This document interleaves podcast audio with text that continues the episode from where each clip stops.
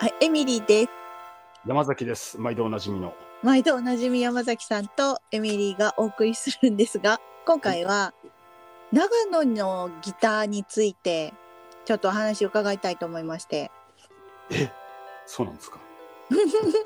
長野にギター作る工場があったってことはこの前知らなかったっていう話をちょっと前の70年代80年代のギターの歴史についての話エピソードで山崎さんにお話ししてもらったんですけど、あ、した気がしますね。うん、あそれで実際その時からどん今どんぐらいになってるのかとかはい。私が知ってる長野のギターメーカー不次元はいはいはい。不次元は今どんな感じなのかとか感じっていうか調子どはれどうほどどれほど愛されているのかみたいなはいはいはい。 ちょっと長野の自慢みたいなな風んかにそれをしたいんですね。そう長野の自慢会にしたいんでわかりま した。いや本当に知らなくてお恥ずかしい限りですが本当にね10年前まで知らなかったおー。大学入ってバンド始めてしばらく知らなかったねんえっ、と、エミリさんのご実家とかの周りには、そういうメーカーがあるなみたいなのは、あまり。なかったね私山の中だからさ、あ、そうなんです ね。全然もう養鶏場と畑と山しかなかったんででも親戚ん家が実は松本市の平田にあってあ、結構、あの、お膝元ですね。松本市は。そう。で、ある時私が就職してから何年か経って、あ、じそういえばうちに兄ちゃんか誰かが弾いてたアコギあったなと思って、はい。あれどうしたのって押し入れにしまってあるのを見つけたんですよ。はい。そうしたら、ハチドリさんですかね。赤いハチドリさんマークで、可愛いネックのはいギターで、で、中にメーカーの名前とか何も書いてなくて、はい。 ST って書いてあったのマジックで。ほう。はい。これ何って聞いたら父ちゃんのなもう名前のイニシャルで はい。それがどうしこれは姉貴が近くのギター工場からもらってきたんだよって不次元って知ってるみたいな話おお、すごいものが出てきた。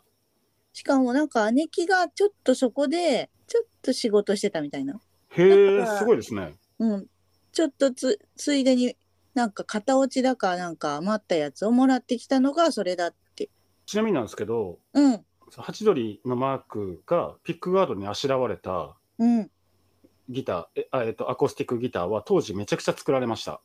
ああそうなんだ人気だったの、えっと、ギブソンのコピーモデルなんですよ。うんうんハチドリって言いましたよね。うんその名も、そのギターはハミングバード。そうそえっと、実は、ううん不次元性ではないんですけど、うん今、ここに、俺の手元にまさに、その、ロジェっていうメーカーなんですけど、まあ、そっちのメーカーではないんですけど、ハチドリが入ったアコギが今、ここにあります。ええはかい。わいいかわいいよねこれは、あの、自分のお袋のギターですね。ええ古いこれはあのこのロジェというメーカーは全音という楽器メーカーが作ってて鍵盤ハーモニカとかで有名なメーカーですよね、全音全音、あ聞いたことあるかもまあ、これはちょっと長野と関係ないんですけどあのまああの本当にフォークブームうんがあった80年代にすごく日本でいっぱい作られたタイプのギターですねうんちなみにあのどんくらい長野県にギターメーカーってあるかって知ってますうんうんそうっすかなんかそういうまとめサイトあるかなどっかにあるんじゃないですか俺が知ってる限りではうんあの株式会社ディバイザーっていうところがあって、はいはいはい、ディバイザーが結構いろんなブランドを展開してますよね。へえまあ、一番有名なのがまずバッカス。えバッカス知ってますディバイザーグループですよ。おーおーおーおーおーそうなんだはい、あとでアコベーギスで、ですうんうんああ、そっか、ベースとかも作ってますよね、うんうんいい。いいの作ってますよ。本当にいいもの作ってます。うんうん安くていいもの作ってます。へえふんふんあと、島村楽器とかで売られてるの見たことあるかな。ちょっとハイエンドなんで、セブンティセブンギターズっていうのもありますし、へえアコギだとヘッドウェイ、ヘッドウェイギターズなんかも、このブランドですよね。アコギか。あと、さっきも言ったように、不次元もありますよね。うんうん。あと、不次元から独立したなんていうメーカーだっけな。ティーズギターとか、もう長野だよな、今、超人気のティーズギター。え、超人気なんだ。超人気ですよ。T.S。へえ。あれ、なんか見たことある気がすんな。あーあの、なんかあの、ツイッターとかで超早弾きしてる奴らが持ってるよ うな、配信系ギタリストが持ってるイメージですね。ディーズギすター。ご腕の。はい。え、形どんなやつですか形はね、ちょっとマニアックな話をすると、うんうん。ちょっと80年代、90年代に流行ったハイエンドな、ハイブリッドなストラトみたいなイメージなんですよね。もので言うと、そのなんすかジェ、ジェームス・タイラーとかうん。っていうメーカーがあるんですけどね、有名な。そういう系の、どん、いろんな音が出せて、うん。ハイエンド、とにかくお高いギターみたいなイメージの外見をしてますね。本当にいっぱいありますよ。長野はティーズギター以外にも、レッドハウスギターもありますしね、STR ギターもあるし、ベルモアギターズなんかもあったよな。とにかくいっぱいありますよ。数えきれないぐらい。そうなんだ。あと、信州ギター祭りなんか毎年やってるじゃないですか。知らないです。 知らないっすか信州ギター祭りなんてやってんですか松本ボンボンしか知らなかった。あと、諏訪の花火。俺、いつか行ってみたいってずっと思ってるんですけど。え、マジですかじゃあ来るとき、ぜひうちに泊まってください。あ、本当ですかやった、宿代浮くぜ。全然山の中なんで、すごい、もしかしたらお祭りの会場行くのに、あでもこれって松本でやってんだ。めっちゃ近いよ、うちに。えっとね、参加している今回の展示ブランドは、スギって書いてあるのと、ティーズギタはいはー、い。モーモス百瀬。百瀬あ、はい百瀬ね。うん知ってまうすよん。ね。はい、あの友達の名字で百瀬さんがいました。あ塩あ、塩尻かな。百瀬、百瀬ギターは、うんあの、まあ、パーツなんですけど、うん。パーツであの、ヤフオクに出たりするともうめっちゃくちゃ高いですよ。へえ。海外からももうひっきりなしにもう入札が入るぐらいです。もう世界中のギター愛好家が手に入れたいギターで間違いないです。へえ。百瀬はすごいですよ。へえ。なぜかパーツがいっぱい出てくるんですよね、オークションとかに。じゃあそれはもう血で血を争う落札争いですよ。本当に。はいありゃ。めっちゃくちゃ綺麗なボディとか作るんですよ。はあ。へえ。あとですね、さっきおっしゃってたセブンティーセブンバッカス、レッドハウス、はい。あとこれなんだ。翼ギター、翼ギター、なかなかマニアックですね。オーチャードギターインプルメント。それは知らないな。ファクトリー、プロビデンス。プロビデンスは、ね、あのエフェクターとかで有名ですよね。うんうん。弦とかもあるよね。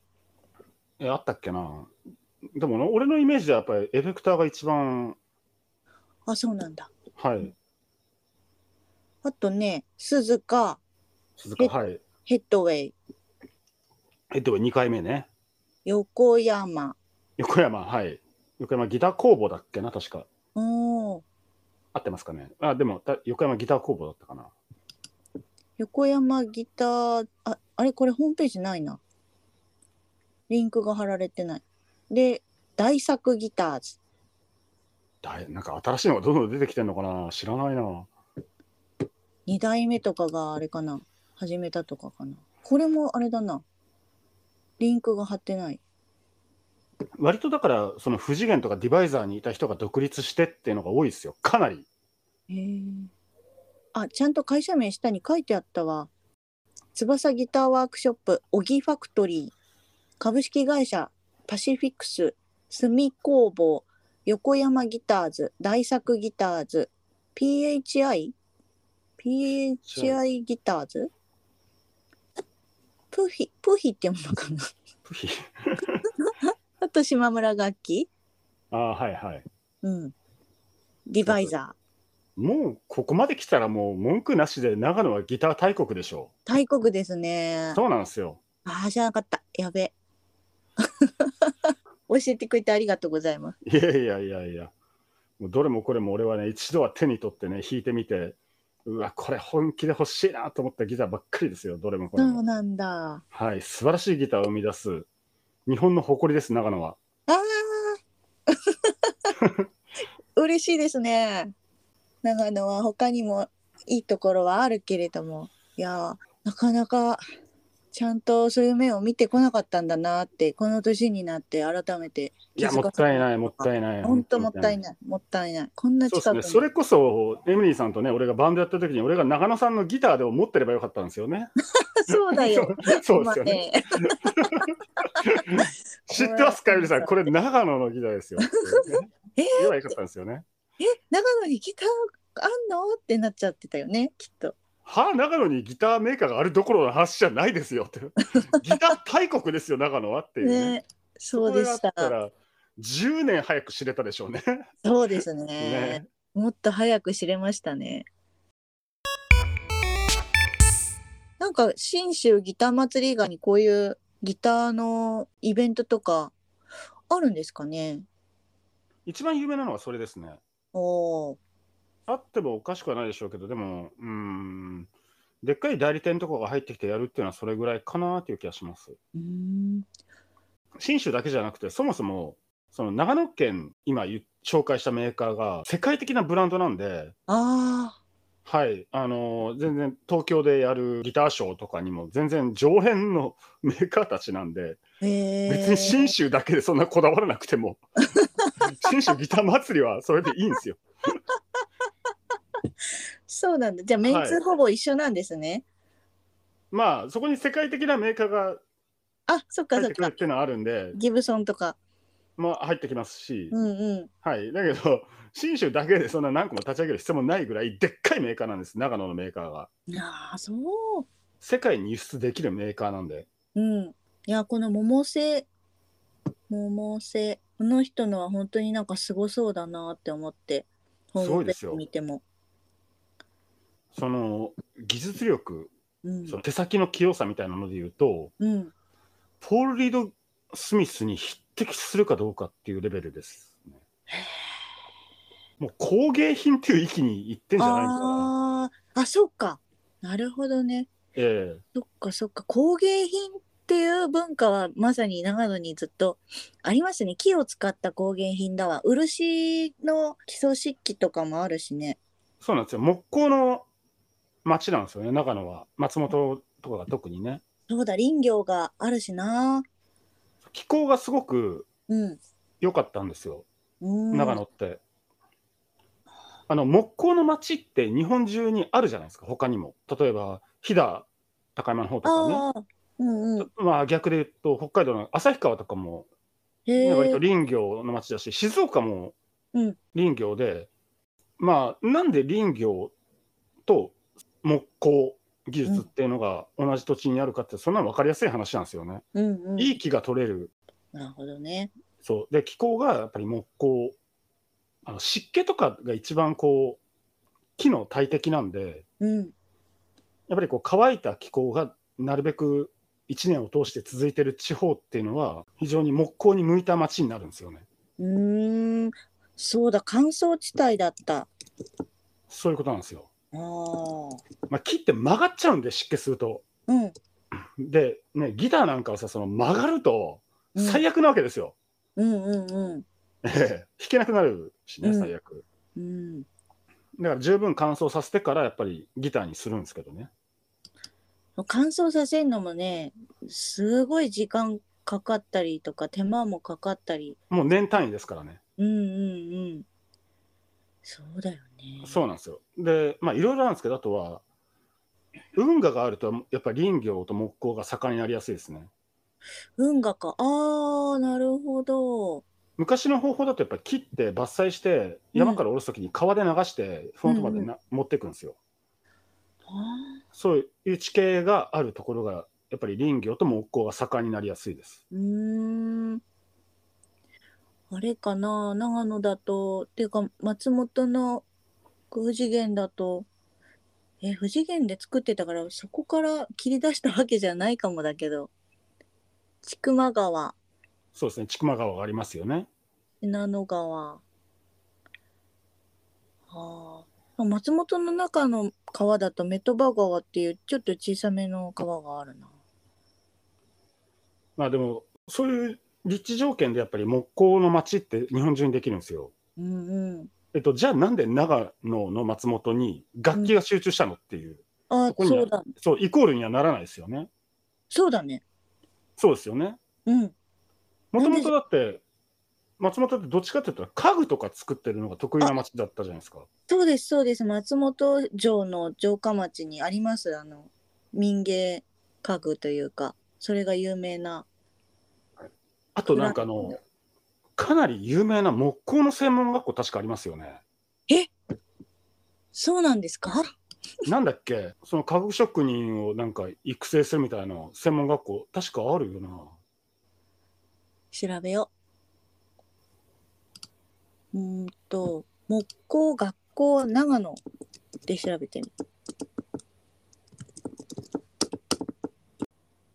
植松技術植松だ、そうだ、専門校そうそうそう、そこだへ。ーそういうのがあったりするんですよ。おー有名なんですね有名です、超有え名です。ーちょっと待ってこれどこの学校かなあ基礎だやっぱ基礎か基礎か。 ちょっとさ、話戻すと、はいあれなんですよ、あの、じゃあ、他の地域、もう他の木工に秀でた旭川とか静岡とか、飛騨の方とかも、じゃあギター作ってもいいんじゃないのうんうんギター卓になり得るんじゃないのうん、うん、と思うじゃないですか。ならなかったのはなぜか。なんでか知ってんすかはい。すごいえっとね、そこはまずね、距離です。うーんと首都圏との距離、首都圏っていうとあれ江戸ですか 東京。時代が遡りすぎて私はい江戸時代のこと考えちゃった 江戸、江戸にエレキブームがあったんですか江戸あっでギたタかもーをエレキテルブームはあったでしょうけどね、平賀源内さんがやったでしょうけど、平賀源内さんエレキギター作ってない。そうですねそしたらもう長野が先取りしすぎてますよね 信州そうがですね。すいません首都圏に近かった60年代ぐらいかなじゃああそこでまずいいと思います。まずビートルズが来日したのが66年なので、うんうん、ちょうどその親戚の私の親戚のおばちゃんが多分働き出したとかそういう年代だと思あまずそこからね、いわゆるあのビートルズろあの66年、武道館来日して、う。うんいわゆる日本に空前のエレキブームがうん起こりまして、うんうんえー日本国内だとね、グループサウンズっていう、うんね、あのタイガース、沢田研二とかね、そう。グループサウンズ一時期めっちゃハマっていろいろ聞いてました掘ってました。ザ・ザ・スパイダースとか、うん、オックス好きだったオよックスとかね、んいたな、オックスなんか。 この話だって、下手したら我々30代、40代じゃないですからね、60代のおっさんたちが、おらとか言って、オックスとか、うん、まあ、そういうことですよね。ちょっと余談ですが今流行ってんのはグループサウンズじゃないんだよねちょっとその後のき曲たちなんだよね今みんながもてはやしてる昭和歌謡みたいなああ、そう若いです人ねた。ちが改めて聞いてるみたいな、私グループサウンズとか好きなんだけどビートルズにもろに影響を受けたのがグループサウンズなんですよ。うんうんうんで、その、流行った、日本の国内で売れたのって、どっちかっていうと、あの、歌謡曲の作曲家をしてた人たちが、うんそのグループサウンズの若者たちに歌わせた曲だったりするんですよね。ああそうだねそうなんですよ。だからら、一番ね、筆頭であるゴールデンカップスなんかは、うんあの、クラブ演奏時代なんてレッドゼッペリンやってたらしいですよ。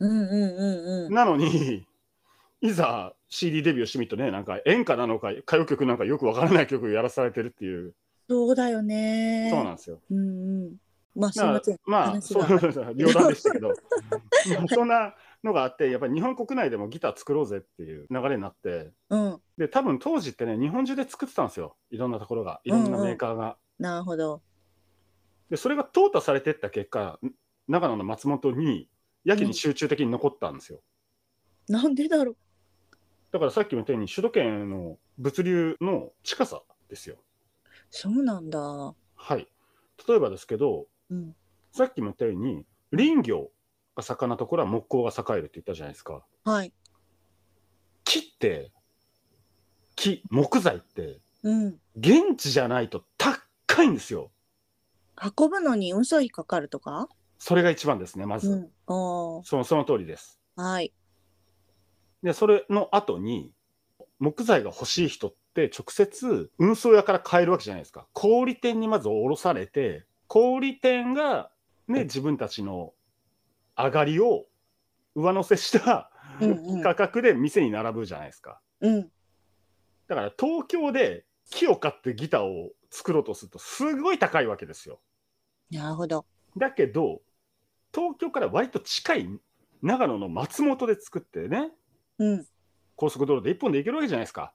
いやその時は高速道路なかったとな思うかったか。うん じゃあ、あの、れ列車のね、コンテナに乗っけたんでしょうね。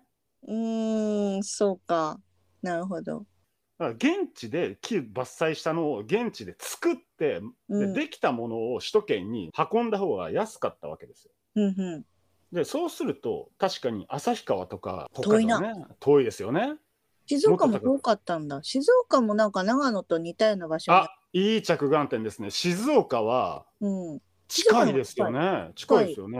なんで木木の種類えっとね、静岡も実はね、楽器メーカー多いんですよ。おお